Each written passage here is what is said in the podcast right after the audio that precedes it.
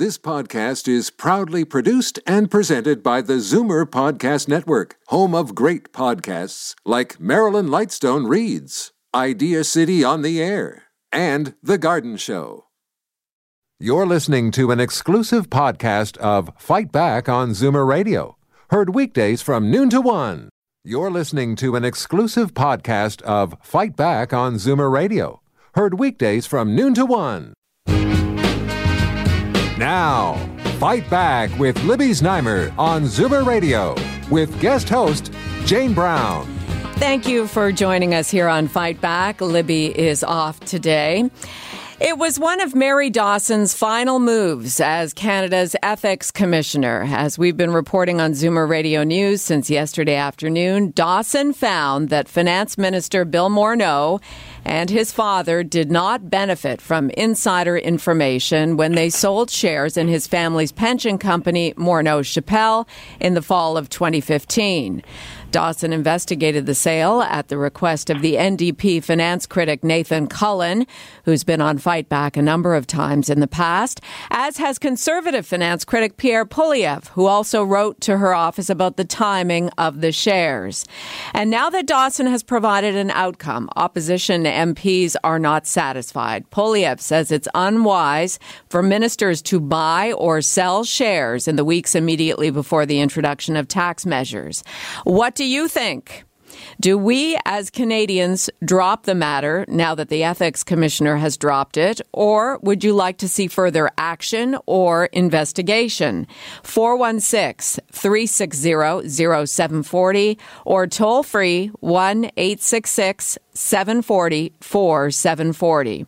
Joining us to discuss the issue is communications strategist Mike Van Soelen and Liberal MP Bob Bratina, who represents Hamilton East, Stoney Creek. Thanks both for joining us. Happy to be here. Hi, good to be here. Mike, uh, your reaction first. Well, look, uh, he he survived uh, this investigation, but let's not forget there's another investigation that's still going on, and uh, potentially it's even more serious, and that's uh, looking at Morneau's sponsorship of Bill C-27, um, which uh, had potential direct benefits to his uh, his uh, company Morneau Shepell. So, um, yes, he survives this, but there's a pattern that we've seen uh, from Mr. Morneau, uh, and really. Uh, Prime Minister Trudeau as well, which is uh, uh, skating a very fine line with respect to ethical um, uh, ethical behavior in government.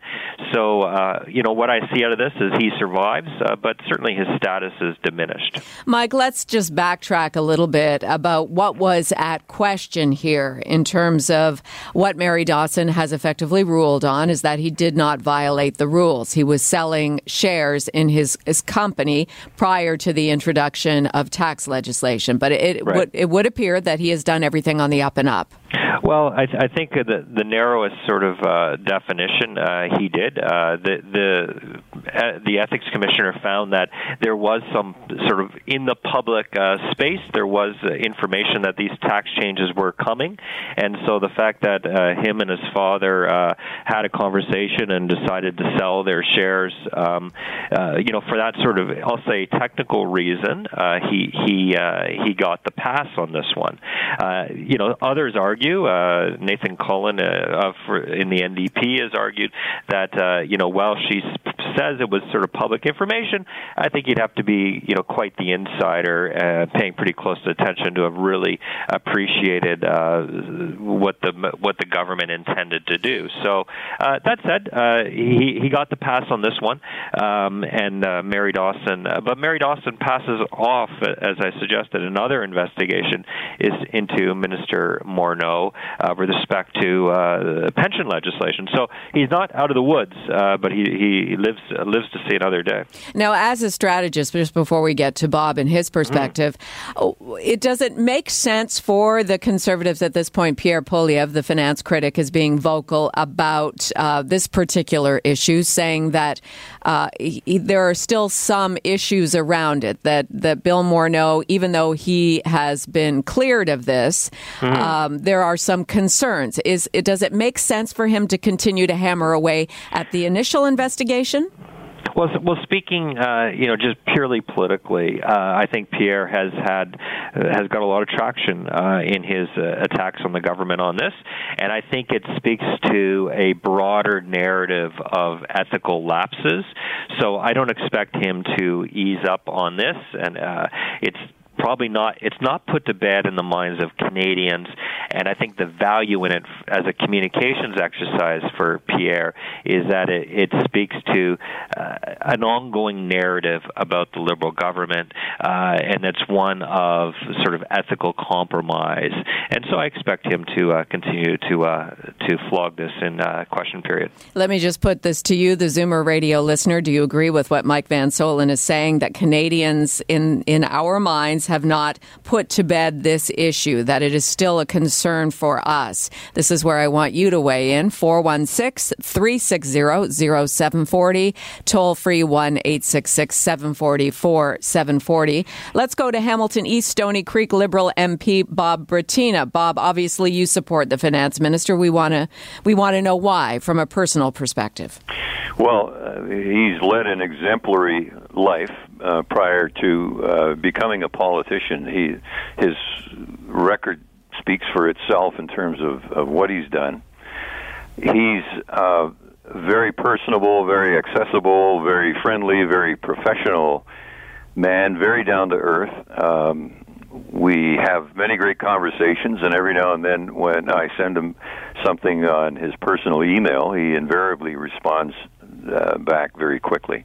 I really like Bill Morneau.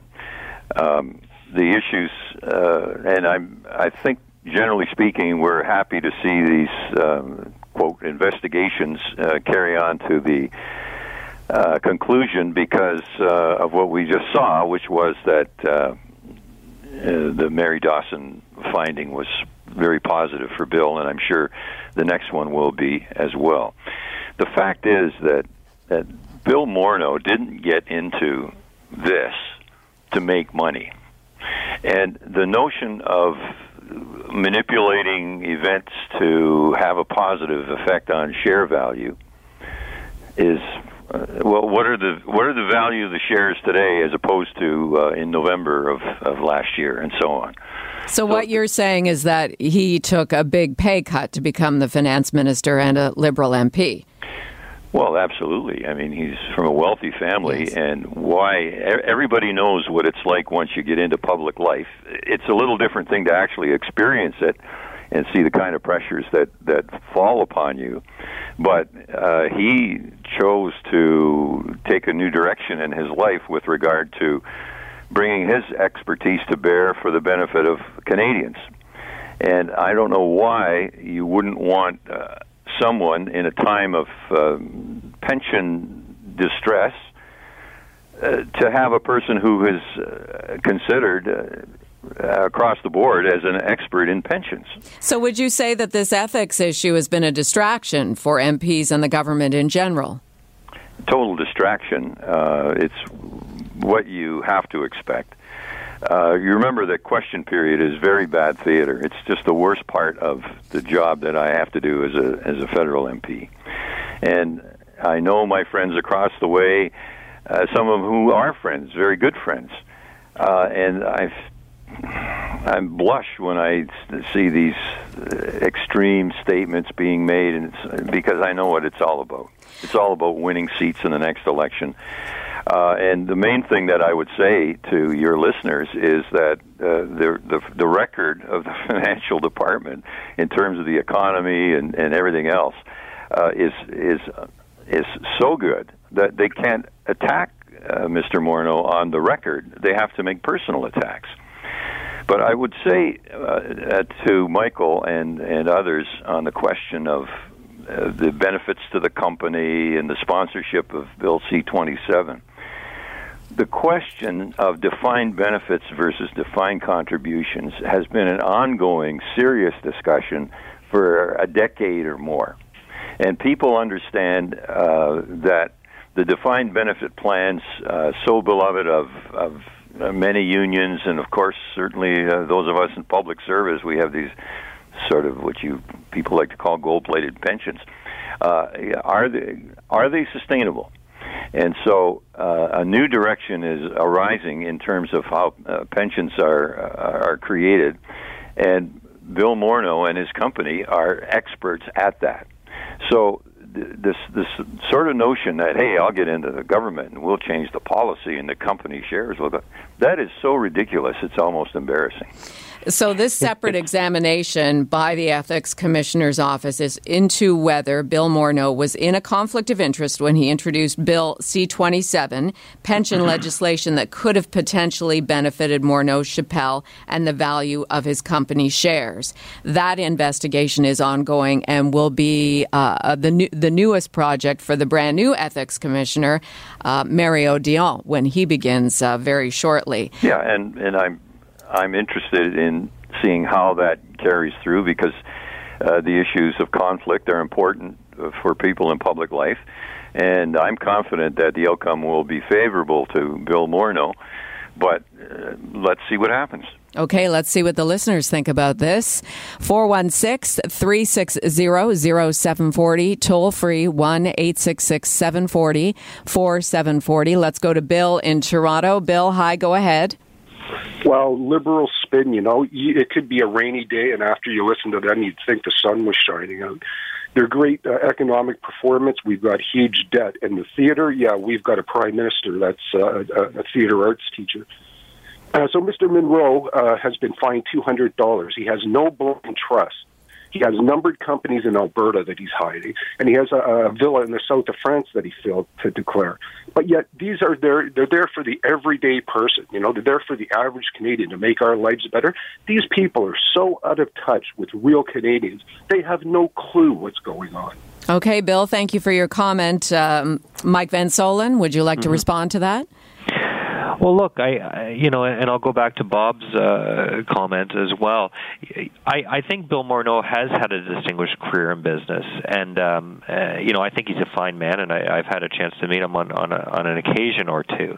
I just think what uh, was unfortunate was that he didn't take the steps when he moved into public life to you know put his house in order, and uh, you know, uh, certainly going into public life is a huge uh, commitment, and it uh, takes a lot out of the individual takes a lot out of their family.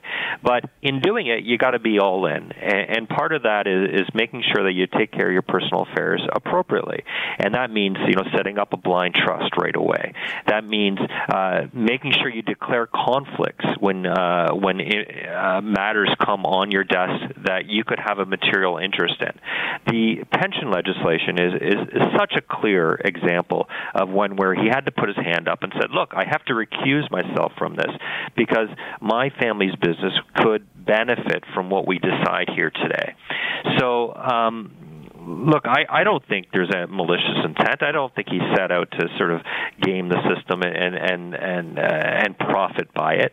But what I don't think, what I think he failed to do, was put his house in proper order to put himself in the best position to perform his job. And, and, and, and I do. I, we want to have sure. confidence as as a nation in our finance minister. It's really important. So he kind of lets down the the political process by not putting things uh, properly in order. And Bob Bratina, if I could ju- just comment, I mean, in terms of an observation, here's somebody who has a wealth of experience, decades of experience in his um, in his profession, but I- effectively, this was a rookie mistake when it comes to politics.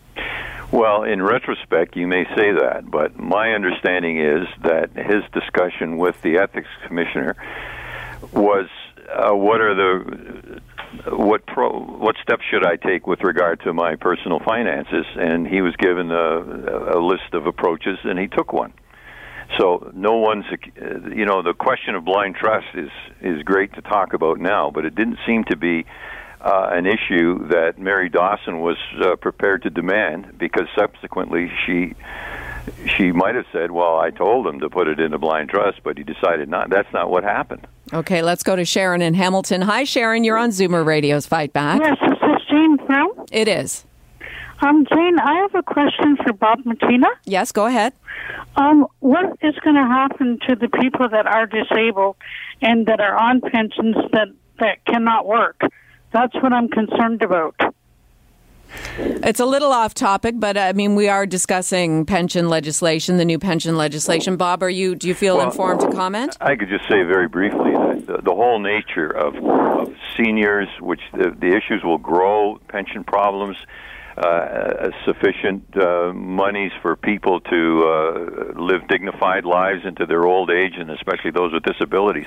These are the kinds of things that very smart people have to address, and the smartest person that I'm aware of in in those terms is Bill Morneau, and so we as a government should be working and are working on policies that will mitigate the circumstances that this uh, our, your caller is talking about. Okay, let's go to Jim in Hanover. Hi, Jim. You're on Fight Back. Hi, thank you. Is this the same Bill Mono that's trying to tax people if they get an extra piece of pie when they're at work and going to go home or get a coffee f- and have to declare it as being Oh, a, a lot of that was debunked, though. To be fair to the Liberal government. Well, I didn't know how they would do it in the first place. Okay, But yes. the finance minister, that's what he's in charge of. Uh, one minute they're raising the taxes uh, small business, and the next minute they're lowering them. Okay, Bob, I'll, I'll put that question to Didn't you, raise- and then and then we'll wrap up with Mike. Small business, lowered taxes on small business. I, I'm not quite getting the gentleman. Okay, so he he has a complaint. I guess the perception for a lot of Canadians, then, if I could put this to you, is that.